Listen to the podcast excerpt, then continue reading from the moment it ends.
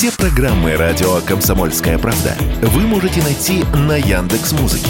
Ищите раздел вашей любимой передачи и подписывайтесь, чтобы не пропустить новый выпуск. Радио КП на Яндекс Музыке. Это удобно, просто и всегда интересно. Что будет? Честный взгляд на 15 января.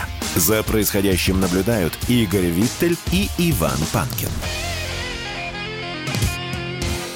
Наблюдайте вместе с нами Иван Панкин и Игорь Виттель. Мы всех вас торжественно, друзья, приветствуем. Здравствуйте. Здравствуйте, дорогие друзья. Итак, на канале Радио Комсомольская правда в YouTube идет прямая видеотрансляция. Сегодняшняя серия называется «Победим без мобилизации». Подписывайтесь на канал Радио Комсомольская правда обязательно. По трансляции ставьте лайк. Работает чат, в нем пишите ваши эмоции и прочие сообщения. В разделе комментарии, жалобы, предложения, темы гостей для эфиров обязательно оставляйте, все изучим. И кого-то позовем, какие-то темы обязательно осветим. И, безусловно, если вам удобнее слушать, чем смотреть, подписывайтесь на подкаст э, программы «Что будет» в Яндекс Музыке и Apple подкастах. Ну и в Google подкастах, если хотите. Работают все соцсети. Телеграм, ВКонтакте, Одноклассники. Вступайте в группы и подписывайтесь там. Разумеется, на трансляции, туда трансляции видео, я имею в виду трансляции, тоже дублируются. Ну что, все самое важное сказали. Приступаем тогда к новостям. А новости, между прочим, хорошие, радостные, веселые, курьезные. Начнем с курьезной новости. Вчера сбит американский БПЛА. Огромный такой БПЛА. Летел он такой, значит, над Черным морем. Что-то там разведывал, пока не столкнулся с нашими самолетами, истребителями. Ну, тут... В воздушном бою, я имею в виду.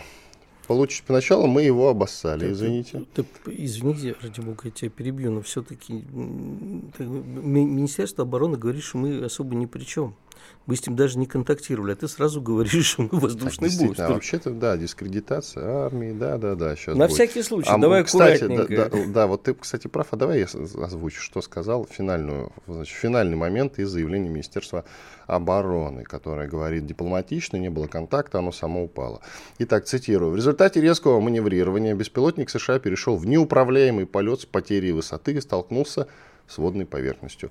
Российские истребители не применяли бортовое вооружение против беспилотника США, не вступали с ним в контакт, благополучно вернулись на аэродром. Да. А оно само упало в море. Да. Ну ладно, давай какую-то уже аналитику, экспертизу давай, нужно. Давай, зна- значит, аналитику. Ну, во-первых, история мутная. Потому что как вода с точки зрения международного... Ну ладно, это что, Черное море чистое.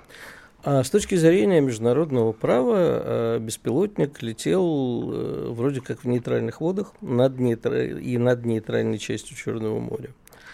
А это с точки зрения международного права. С другой стороны, э, ну вот представь себе, что наш, беспи... между прочим, это не просто беспилотник, как это, не, не квадрокоптер, это огромный такой, не да. маверик, да, он может летать до 27 часов и нести с собой ракеты, 2 тонны груза, даже управлять другими дронами. Вот представь себе, такая фигня появ... появляется где-нибудь у берегов Соединенных Штатов. MQ-9 Reaper называется. Да, MQ-9 Reaper. А, не буду рифмовать Reaper ни с чем. Вот, а, значит, э, понимаешь, э, инцидент, ну как, ну сбили и сбили, там, или не сбили, или действительно застали маневрировать. Основная версия, что он зацепился винтом об один из наших истребителей. Американцы, кстати, я, я читал всю ночь и ржал этого, просто как конь, потому что, например, американцы говорят, что мы даже не знаем, один или два истребителя было. Одну секундочку, там есть оператор – который этим дроном управляет, он следит за ним. То есть видно было, что сколько истребителей его облетело, вступали в коммуникации или нет. То есть если ну, там наш посол в Америке, которого срочно вызвали, господин Антонов, сказал, что американцы, кстати, вы перевернули все куски, он сказал, что мы э, не хотим как бы вступать с вами э, Соединенными Штатами ни в какие конфликтные ситуации. Какого хрена вы делаете рядом с нашими границами? А американцы говорят, что значит, они это выписали так, что русские включили заднюю, говорят, что они никак не коммуницировали и э, не хотят, из типа сказали, ой, а мы с вами не хотим ссориться. А, значит, э, дальше идем. Практически, значит, все они пишут о том, что русские считают, как, внимание, вот это вот прямо, любимое мое CNN в кавычках, что русские считают Черное море своим внутренним озером. Ну, так оно и есть. Вот. И там Но, значит, же а- затесались какие-то украинцы. Заметь, э, самолет вылетел, то есть беспилотник, судя по всему, вылетел вообще из Румынии. Надо румынам объяснить. Вот. И, на- вроде бы и ничего такого. Ну, всякое случается. В общем, у нас был летчик Василий, по-моему, Цимбаль, если мне память. Цимбал. Цимбал. Мгм, был Ко- такой, да. В который, конце не- 80-х который несколько раз, да, э, вражеские самолеты, как именно ты выс- высказался, обоссал, то есть слил на, да, э, слил на них топливо. Его, кстати, за это наказывали. Героический человек э, погиб э, абсолютно по-дурацки, спасая свою машину, когда, помнишь, в Крымске было подтопление, да. А и несколько раз его переводили за его воздушное хулиганство там с Дальнего Востока в Мурманск, из Мурманска, по-моему, в Крым, я сейчас не помню. Летчика погиб от воды. Да, и э, э, да, все бы это было бы ничего. Но э, тут опять выступил наш дружок э, товарищ Херш, который, ты помнишь, сказал, что американцы взорвали северные потоки. На этот раз он- Американский журналист-расследователь, да. да, э, Мгм. лауреат э, Пулитцерской премии, вообще человек крайне известный, хотя и очень пожилой уже. И вот тут он говорит, что вообще-то, мне кажется, что американцы готовятся воевать с Россией. Вот говорит, в случае, если э, Киев начнет проигрывать откровенно, то американцы уже готовы, там две бригады собрали, догадайся опять где, в Румынии.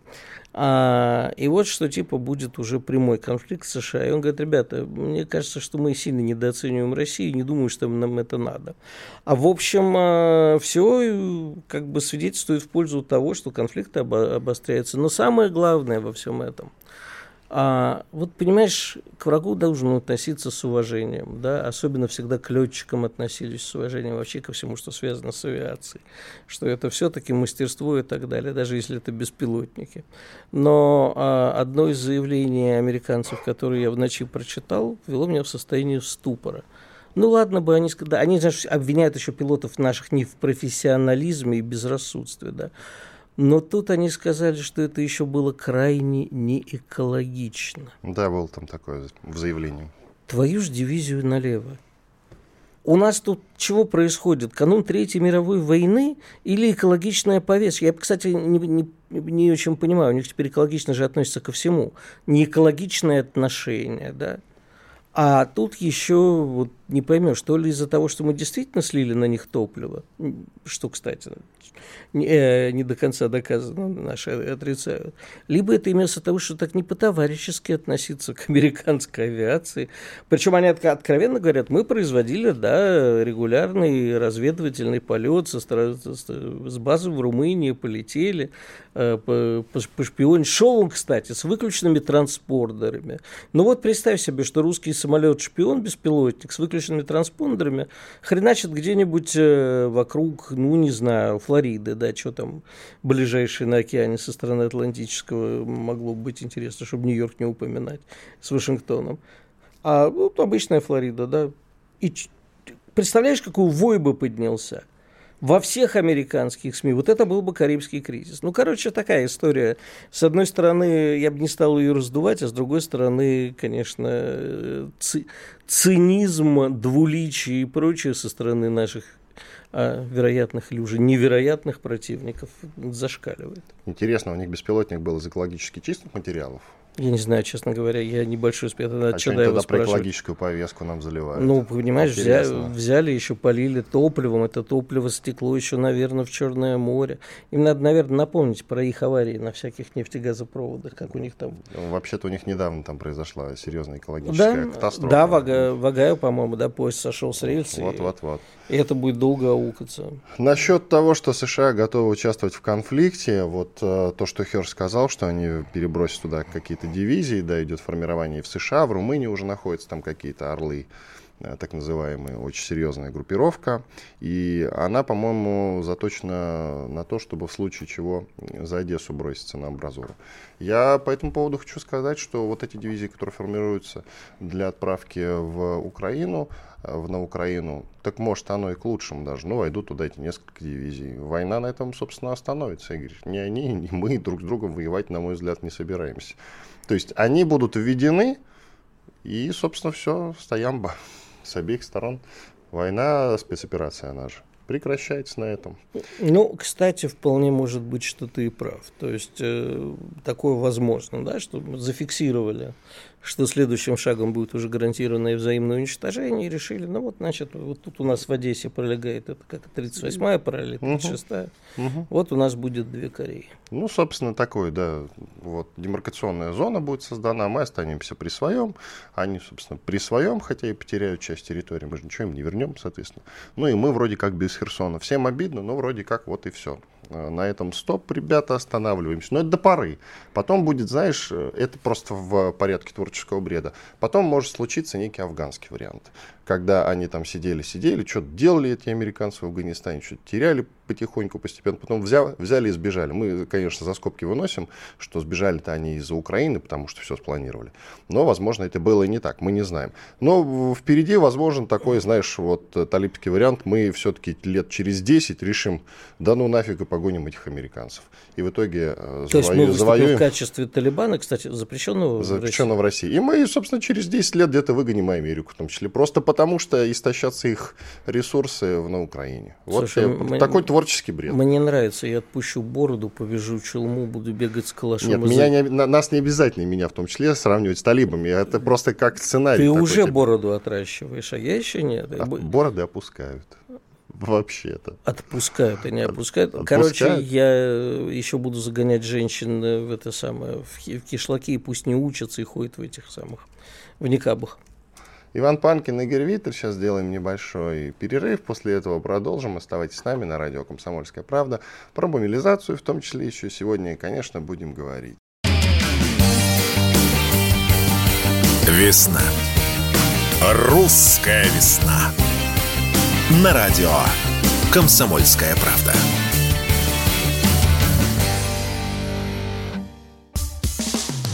Что будет? Честный взгляд на 15 марта. За происходящим наблюдают Игорь Виттель и Иван Панкин.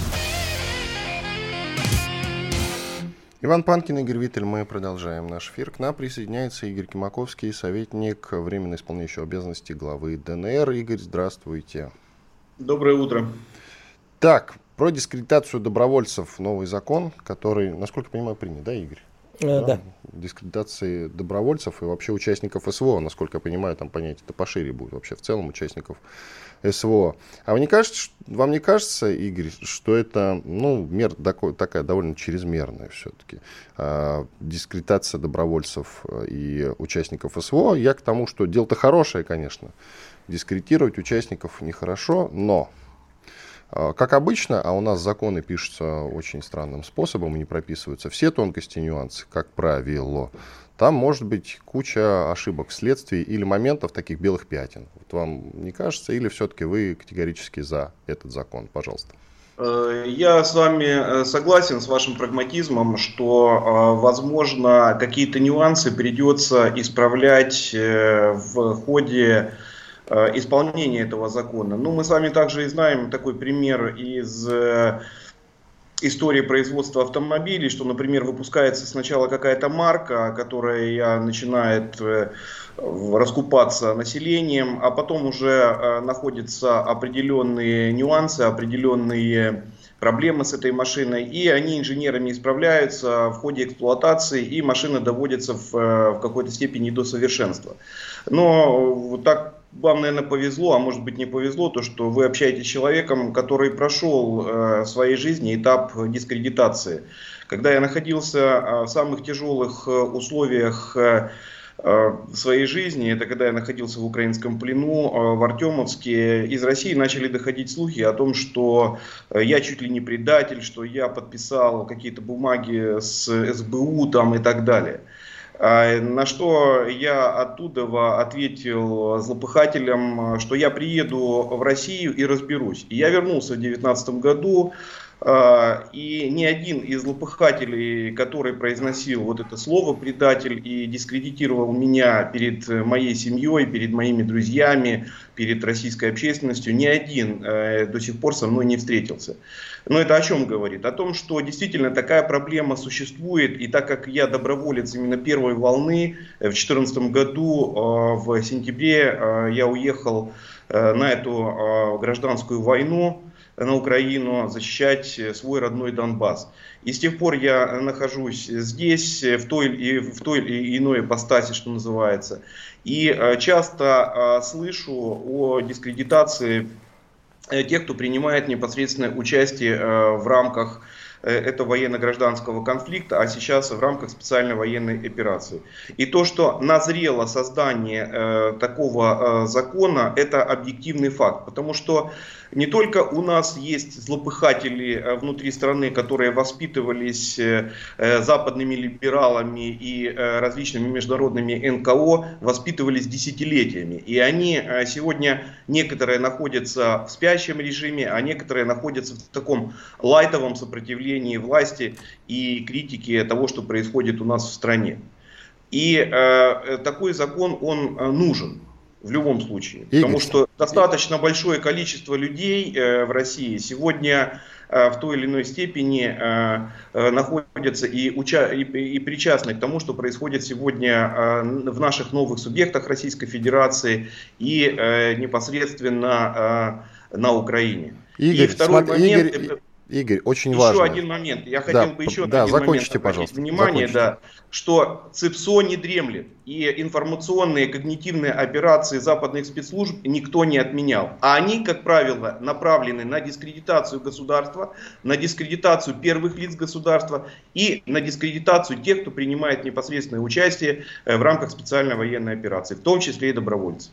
Уточнение. Ваша трагическая история – это хороший пример с одной стороны, а с другой стороны вы могли подать на этих людей в суд за оскорбление Абс... чести и достоинства. Абсолютно, я, да. Я, существует я, статья Уже есть закон, зачем его дублировать? Я вот, понимаю, понимаете, мы постоянно ну, дублируем я, закон. Я для себя, я для себя э, оставляю это за скобками, потому что э, над нами всеми есть Бог, и он э, все правильно рассудит. Но это я так считаю. А если Но есть Бог, то барьеры... тогда зачем закон о дискредитации?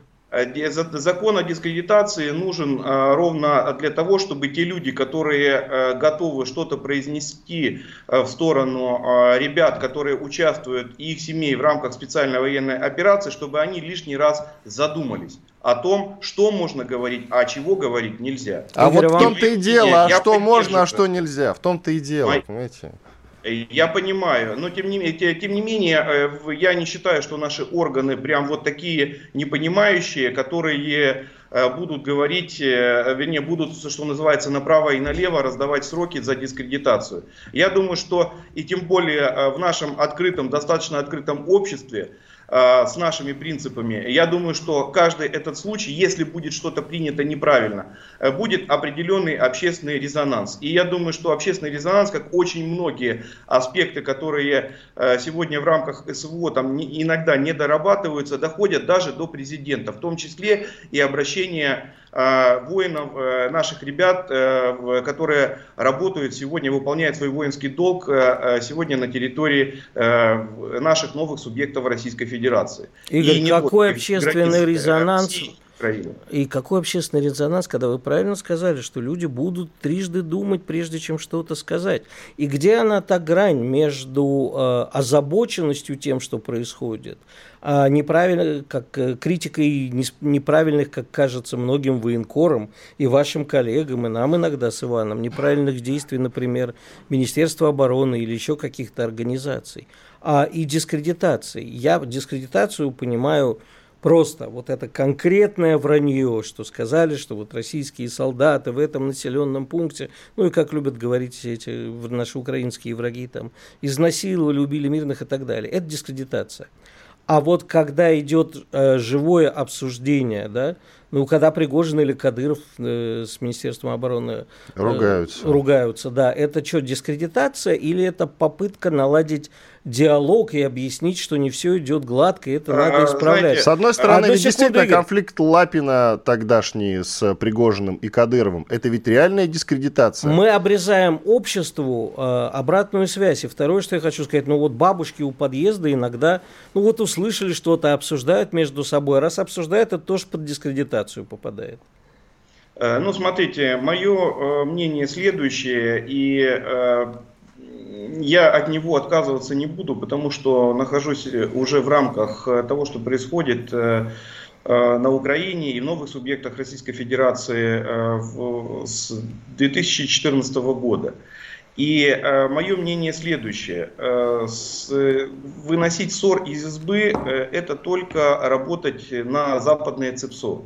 И поверьте мне, у каждого военкора и у тех э, людей, о которых вы упомянули, Э, есть возможность достучаться до тех структур, э, которые принимают решения или в рамках работы которых необходимо произвести э, определенные, ну, определенные действия для улучшения общей ситуации. Есть такие каналы, и есть такие каналы у журналистов, есть такие каналы и у тех руководителей, о которых вы говорили.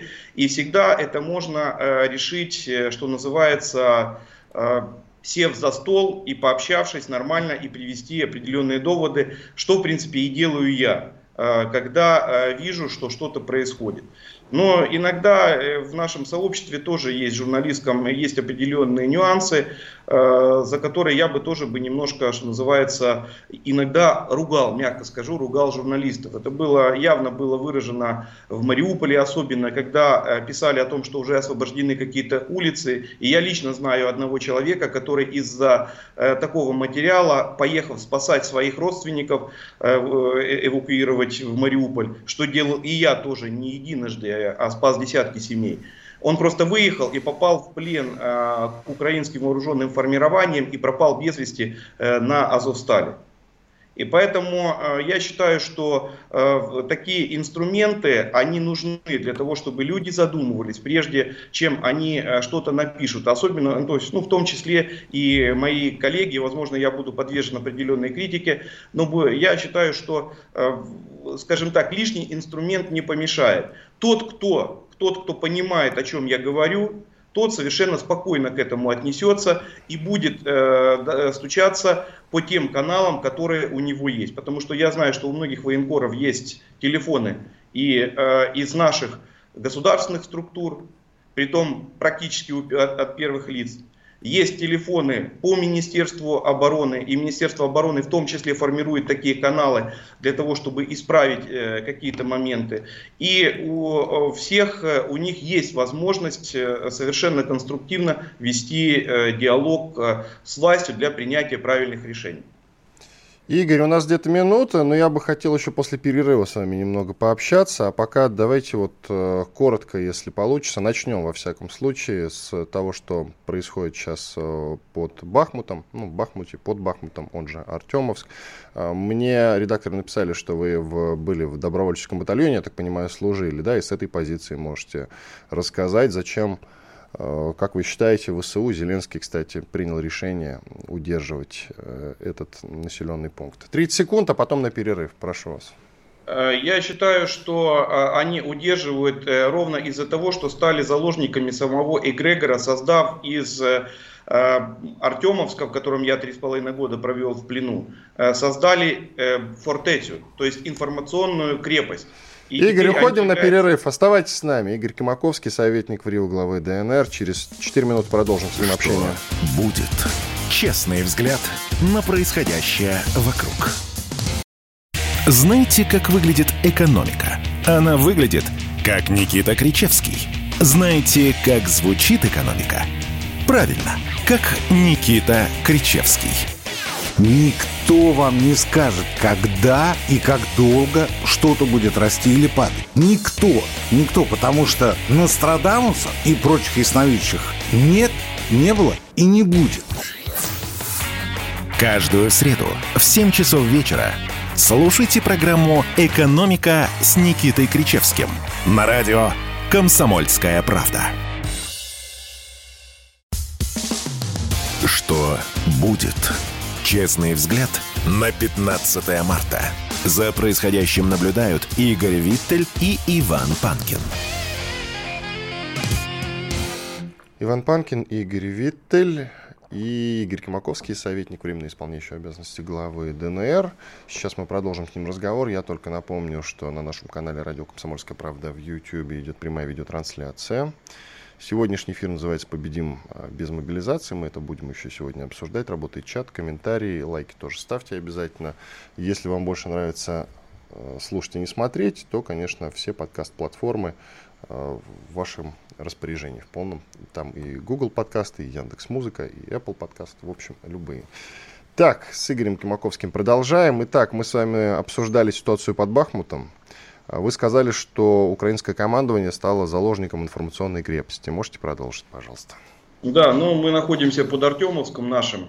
А, вот. И я думаю, что э, в такое должное, должное переименование, оно тоже э, в, в ближайшем э, в будущем светит этому многострадальному городу. Я считаю и правильно считаю, и меня поддерживают многие мои коллеги о том, что Зеленский и его команда, как представители 95-го квартала, создали очередной миф о непобедимости э, в рамках э, той операции, которую проводит э, наша страна в районе Артемовска. И стали заложниками ровным счетом потому, что обозвали его крепостью, обозвали его своим Сталинградом, незаконно присвоим, что называется, себе наш, кусочек нашей совместной истории. И э, они э, начали раздавать направо и налево своим западным кураторам э, месседжи по поводу того, что они готовы отстаивать его до конца, что и вы, вы давайте только нам дополнительно оружие и все для того, чтобы мы победили. Вот они являются заложниками этого, и заложниками этого сделали своих военнослужащих, которых сегодня фактически утилизируют э, прямо непосредственно в этом городе и вокруг него и сосредотачивают еще дополнительные резервы, с которыми придется столкнуться нашим э, ребятам из ЧВК Вагнера, нашим десантникам, артиллеристам, разведчикам, летчикам, э, которые сегодня э, выполняют свои обязанности рядом с этим населенным пунктом.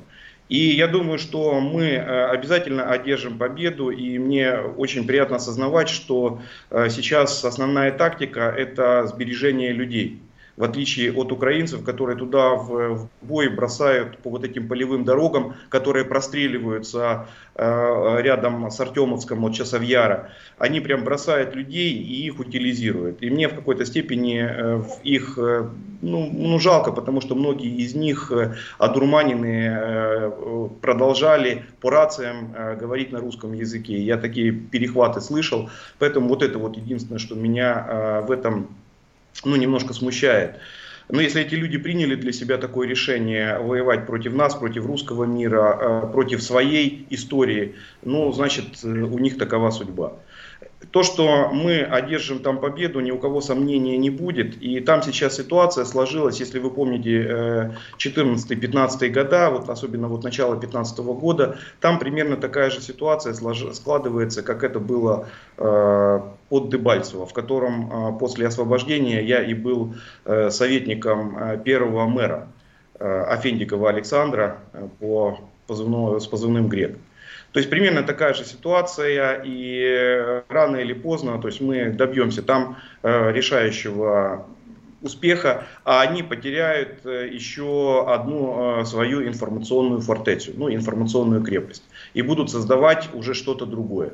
Вот это мое мнение по данному Игорь, я понимаю, вы официальное лицо, чиновник, но тем не менее не могу вам не задать вопрос. Э, у нас тема эфира «Победим без мобилизации». Вчера Песков, пресс-секретарь президента, сказал, что такие планы в Кремле не рассматриваются пока.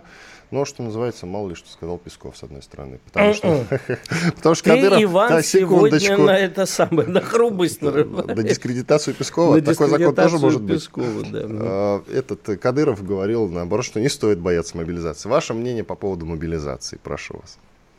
Э, Мое мнение по поводу мобилизации, э, ее действительно э, бояться не стоит. И если вы знаете и отслеживаете все, что происходит в рамках специальной военной операции, то вы знаете, что внутренняя мобилизация общества, она идет. И что на, что на территориях субъектов Российской Федерации создаются добровольческие подразделения.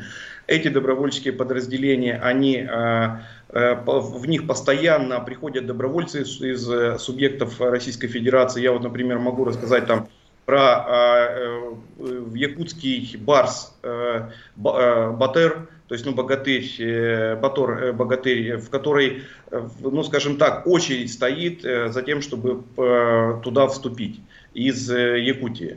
И точно так, такая же ситуация и во многих других барсах. И сегодня э, общество, и я знаю, что военкоматы идут специалисты. Вот у меня э, буквально недавно один из товарищей, который мне помогал в рамках гуманитарных операций, э, закупал здесь у нас в Москве, а я сейчас на несколько дней выехал в столицу, закупал генераторы, закупал оборудование, амуницию для наших ребят в зону специальной военной операции. Я ему позвонил, я говорю, брат, надо помочь мне еще закупить несколько генераторов. Э, он мне написал, извини, я тебе уже в этом плане помочь не могу, я нахожусь уже за ленточкой. И это не написал москвич. То есть, э, э, скажем так, мобилизация нашего общества идет на таком, что называется, нормальном гражданском и правильном уровне. А нужна ли будет мобилизация на официальном уровне, ну не мне это решать, потому что есть люди, которые в полноте э, разбираются в том, что происходит возле специальной военной операции, вокруг специальной военной операции, и они уже будут принимать э, правильные решения. Я на этой, я на этой войне солдат обычный солдат. И э, как решит наш главнокомандующий, который лично участвовал в моем освобождении, э, потому что я вернулся в страну именно по президентскому обмену э, в 2019 году вместе с нашим коллегом, нашим коллегой Кириллом Вышинским, с которым мы дружим. Вот. И э, я считаю, что какое будет решение принято, я как солдат своей страны, я буду это решение выполнять. Спасибо. Это вот мое мнение. Спасибо, Игорь Кимаковский, советник временно исполняющий обязанности главы ДНР, был с нами на связи. А сейчас мы подключаем к нашему разговору, немножко затянули, но тем не менее подключаем к нашему разговору Алексея Живого, политолога, публициста. Вы многие знаете его по телеграм-каналу Живов Z. Здравствуйте, Алексей, мы снова рады вас видеть. Доброе утро. Это так, взаимно. Э, вы побывали в Таганроге, значит, на так, на конференции про сухопутный коридор в Крым, насколько я понял. Правильно, да? Я все понял. Нет, закрытая конференция по а, перспективным, а, значит, э, БПЛА средствам радиоэлектронной борьбы. Ну, кстати, да, F5, сейчас, сейчас, сейчас, сейчас правильно скажу, у нас есть проблема с дронами, FPV-дроны. Много говорят сейчас об этой угрозе, FPV-дроны вот эти. Расскажите, пожалуйста, о них. Почему у Украины с ними все хорошо, а у нас с ними все не очень? Ну, просто на Украине раньше начали работать э, с этим видом беспилотников. Э, плюс у них э, лучший доступ к комплектующим, и больше выбор, да и цены, откровенно говоря, на Украине всегда и на все были ниже, в том числе и на китайские комплектующие для беспилотников. То, что в России продается за рубль, на Украине продается за 50 копеек. Это мы знаем. И с этим, кстати, до сих пор никто толком ничего не делает. Все, что у нас постоянно завышают цены на все, а особенно то, что касается технологических производств. Значит, FPV-дроны – это чаще всего э, небольшие беспилотные летательные машины, которые могут улететь, э, ну, коптеры, то есть улететь они могут километров на 5, а, делают их из э, того, что там на Алиэкспресс продается, есть простейшие контроллеры, винты, алюминиевый корпус, э, к нему прикручивается граната, в зависимости от того, какой мощности коптер, граната может весить от килограмма до трех, 3 килограмма весит граната типа ПГ-7ВЛ, ПГ-7ВШ, вот, и, соответственно, оператор летит э, в очках э, на движущийся, да, FPV дрон может развивать до 200 км в час скорость. Они могут залетать в окна, в люки танков, ну и, в общем, просто в людей. Это в зависимости от того, какой боеприпас прикреплен к FPV-дрону, они могут, собственно, поражать практически любой вид и бронетехники, и России. Скажите, пожалуйста, а существует какая-то развитая э, техника борьбы с ними? Или это не, пока ничего? А, вообще, ну, нет, это все, это все в новинку. Вообще для мира в новинку а, такое массовое применение дронов а, для убийства военнослужащих и гражданских, находящихся на линии фронта. А для нас это вдвойне в новинку, потому что мы там настолько увлеклись борьбой с оппозицией в довоенное время, что значит, э, выплеснули с водой ребенка, позапрещали все эти дронницы, как их Алексей Чедаев называет, развитие, развитие отрасли, не финансировали никого и так далее. Вот. Э, есть рэбы, рэбы большие, которые могут, в принципе, глушить. Есть маленькие компактные глушилки, но они, а, а дорогие, дорогие, чтобы вы понимали, это где-то от 300 тысяч рублей. Ну, то есть, есть ружья, есть глушилки 300-500 тысяч рублей стоят. Есть там аэроскопы теоретически, которые их могут увидеть от 8 миллионов рублей там, или от 7 миллионов рублей. Вот. Э, все это есть, но это все экспериментально. Это только-только вот мы сейчас учимся применять на фронте. А, Алексей, Алексей, извините, пожалуйста, да. сделаем перерыв. Оставайтесь, пожалуйста, с нами. Через две минуты продолжим. Думаете, понедельник день тяжелый? А как же пятница? Нашим ведущим некогда думать о выходных. Никита Данюк и Владимир Варсобин, не жалея сил и нервов, подводят самые честные итоги недели. Каждую пятницу в 7 часов вечера по московскому времени на радио «Комсомольская правда» слушайте программу «Тактика Данюка». Что будет? Честный взгляд на 15 марта. За происходящим наблюдают Игорь Виттель и Иван Панкин. Иван Панкин, Игорь Виттель и Алексей Живов, политолог-публицист. Найдите его телеграм-канал Живов Z, подписывайтесь обязательно. Алексей, давайте продолжим. Давайте. А что касается FPV-дронов, а, я так понял, ну, по крайней мере, вот из описаний, которые сейчас в СМИ распространяются, они отличаются полным присутствием. То есть, когда ты надеваешь очки, это как VR-очки, да? То есть, взгляд от первого или вид от первого лица. Правильно я понимаю? Тогда чем, да, отличаются, чем отличаются другие беспилотники? Там какой-то другой угол обзора или что? Просто вот растолкуйте этот момент. Наверняка, конечно, пока не наденешь очки, не поймешь, но тем не менее постарайтесь. Ну, FPV-дроны это просто ну, те же самые скоростные коптеры. Ну, коптеры, но скоростные, которые э, управляются, как вы правильно сказали, от первого лица. То есть вы надеваете очки и летите как в виртуальной реальности, да, с соответствующими а, проблемами для вестибулярного аппарата.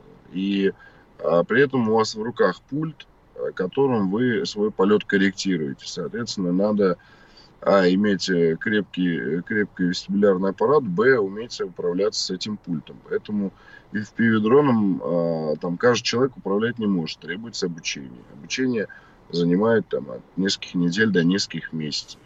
Сейчас это обучение кустарно и организованно проходит а, как в добровольческих подразделениях российской армии, так и э, в рамках там, Министерства обороны также проходит обучение операторов FPV-дронов есть мы, в принципе, эту тему уже начали делать. Где-то ее, ну, преимущественно, конечно, ее пока делают армейские волонтеры э, в инициативном порядке. На Украине этот поток поставлен был, э, эта история была поставлена на поток гораздо раньше, чем в России, на полгода, на год раньше, и у них волонтеры давно научились собирать, причем в промышленных объемах эти FPV-дроны, то есть их собирают десятками, сотнями привозят на фронт, прикрепляют к ним э, э, там кумулятивную гранату выстрел от э, РПГ и отправляют э, на наши позиции. Я у вас в Телеграме вижу видео, которое сейчас прям запустить не могу по понятным причинам. Mm-hmm. Как все было с американским беспилотником у Крыма от очевидцев. Расскажите, пожалуйста. Слушайте, ну это вчера просто решил пошутить такой политический стендап записать короткий. Ну, Идея, идея в том, что значит, американцы обстучали нам все границы Крыма за последний год.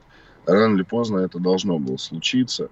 А до конца непонятно, что стало причиной крушения Рипера, то ли там технические неисправности беспилотника, то ли, значит, воздействие третьих сил какое-то, не знаю. Принципе, там условный беспилотник типа класса Рипер если его сопровождает реактивный самолет, реактивный самолет его разными способами может просто сдуть, понимаете, а может э, реактивной струей обжечь. Но не важно, то, что он э, там упал или сбит. Американцы как бы услышали, увидели, что мы потихонечку начинаем ронять этих беспилотники, даже, в общем, и не прикасаясь к ним.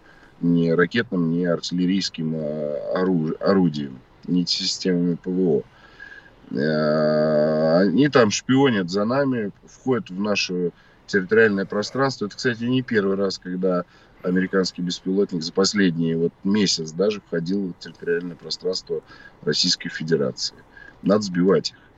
И надо сбивать. И вот мы по вчерашнему инциденту, э, может быть, в Кремле думали, что же будет, если мы собьем американский беспилотник? Что будет? Да ничего не будет. Ну, так же, как они там подбивают нам э, в разных местах, прикрываясь украинским флагом, наши самолеты, вертолеты, беспилотники там, и так далее. Э, им ничего не будет за это. Так же и нам ничего не будет. А что они нам сделают? Что они... Я по ядерный удар по России нанесут? Ну, конечно, нет. Ну, что они получат? В ответ точно такой же ядерный удар, еще будет сокрушительный. Поэтому э, пора уже выставлять границы, потому что, э, потому что американская разведка оказывает огромное влияние на эффективность украинской армии. Я думаю, вообще, не будь американской разведки с первых дней СВО, а, боевые действия давно бы закончились победой России. Вот настолько большое влияние оказывают украинские спутники, украинские беспилотники. Они вычисляют значит, пункты дислокации наших войск, видят все перемещения нашей армии, а, видят, где, когда мы сколько разгружаем, где мы конструируем командные пункты, наносят потом эти же американцы своими же расчетами Хаймарс по командным пунктам, по генералам, полковникам, а, значит, боевым офицерам наносят удары, понимаете, в тыл в том числе, ну так далее. То есть все это, все это э, висит на американской спутниковой разведывательной системе. Замечательно, что вчера вот один упал. А я шуточное видео записал, чтобы как бы немножко ну, настроение поднялось, а то вчера эта зерновая сделка его сильно подпортила. А скажите, пожалуйста, а, вот вы упомянули спутники, так э, основной ущерб-то от э, беспилотников или от спутникового слежения? Я в данном случае, ну, скажем, не профессионал в этой области. Это вам лучше, конечно, опытные разведчики скажут. А, но я подозреваю, что там поровну ущерба и от того, и от другого. Обратите внимание, у них на, ежеднев... на ежедневной основе дежурит, э, значит, вокруг границы России э, сил НАТО разных 10-15 машин облетают Россию со всех сторон. И еще какое-то количество спутников. Но вся спутниковая американская группировка это полторы тысячи спутников.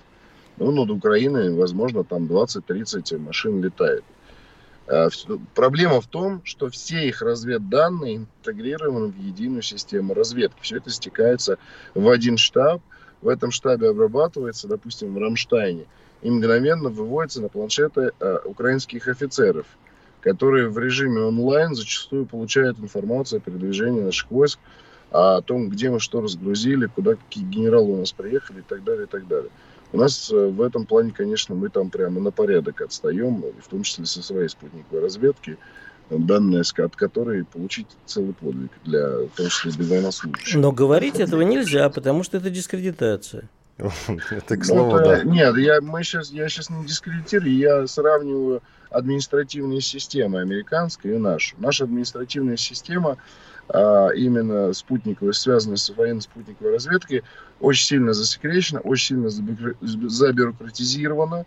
И из-за этого, соответственно, и, и без того невысокая эффективность, потому что просто у нас меньше машин висит в космосе, она еще дополнительно бюрократия ужимается. Здесь нет никакой дискредитации, ни в коем случае не навожу хулу на нашу прекрасную, доблестную русскую армию. Просто есть моменты, которые нам надо э, очень серьезно править, если мы хотим победить. А мы, конечно же, все хотим победить. Все от нашего уважаемого президента до простого волонтера, как Алексей Живов. Скажите, пожалуйста, победим без мобилизации? А я не вижу причин для того, чтобы сейчас а, мобилизовать еще 300 тысяч человек или 400, сколько там, зачем? А у нас а, подавляющее большинство, ну не подавляющее большинство, большинство мобилизованных, а там где-то половина как минимум, находится а, в пунктах постоянной дислокации в тылу сидит. Ну, то есть в частях там в Крыму, в Краснодаре, в Ростове, они не участвуют в боевых действиях или находятся там на запасных каких-то позициях очень далеко от фронта. А, есть мобилизованные, которые участвуют в боевых действиях, в том числе на Южном фронте. Очень, есть среди них очень толковые ребята, в том числе мобилизованные офицеры, но ну, их э, численность оценивается именно участвующих там 50-70 тысяч человек. Мобилизовали 300 тысяч. Остальные люди находятся, так сказать, не задействованы в боевых действиях. Зачем еще сейчас 300 тысяч мобилизовать? Для каких целей? У нас пока таких целей нет. Когда они появятся, а, я тоже не уверен, что будет мобилизация, потому что, ну, вот ходили слухи, что Дмитрию Анатольевичу поручили, значит, а, заниматься а, привлечением контрактных военнослужащих, 400 тысяч контрактов военнослужащих. С моей точки зрения, это в том числе означает, что издержки, связанные с мобилизацией, в Кремле оценили слишком высоко, чтобы в, в ближайшее время ее повторять. Ну, то есть это довольно, а, довольно сложный, э, трудоемкий процесс, к которому российская система мобилизационная а, была просто не готова, потому что мы воевать ни с кем не собирались, тем более в такой крупной, в крупной военной кампании участвовать. Сейчас решили пойти путем поиска контрактников соответственно, будут, э, то есть, э, добро, э, ну, назовем это добровольная мобилизация, да. Ну, то есть мобилизация как бы уже идет, она добровольная такая. Да, она добровольная по мере того, как мужчины будут втягиваться, так сказать, вот, в, в новое время, вот это военное время, у нас большое количество людей ушли с контрактов там, допустим, в 18, 19, 20, 21 году. Это сержанты, офицеры. Я уверен, уверяю вас, их там больше гораздо, чем 400 тысяч сейчас находится на гражданке. Алексей, вот. а вот нам всегда очень интересно поговорить с человеком, который находится непосредственно в местах, Э, в хорошем смысле в местах, э, на, на месте. А, скажите, пожалуйста, вот я, пока вы с нами говорите, у вас там рабочие ходят за спиной, я не спрашиваю, где вы, мирная жизнь а. какая-то, вот где так отстраиваются? Я не прошу. Ну, знаете, это, это, Минута это у нас, минута остается, прошу. А, это Симферополь, я, все, вопрос. Нахожусь в Симферополе, да, но хочу, хочу заметить и порадоваться э, за Херсонскую область, наконец-то Херсонской области начали работать и коммунальные службы, и стали даже местами э, строить дороги. Не только дорогу жизни, вот которая дорога коридор в Крым, по которому я недавно ездил, но и обычные областные дороги в городах. Вот, чуть глубже от фронта я видел нормальную мирную жизнь, дети ходят в школу, веселятся. Очень, кстати, дружелюбно приветствуют российских военных, ну, тех, кто с, с знаком В ездит. Дети вообще очень дружелюбно настроены. Спасибо. Вот, да. Спасибо. Спасибо. Алексей Живов, политолог и публицист, был с нами на связи. Мы его искренне благодарим за участие в нашем эфире. Сейчас нам предстоит сделать небольшой, хотя нет, большой перерыв. В начале следующего часа мы продолжим наш эфир и вернемся к вам с уже новыми интересными гостями и темами для обсуждения. Иван Панкин и Игорь Виттель с вами по-прежнему. Что будет? Честный взгляд на происходящее вокруг.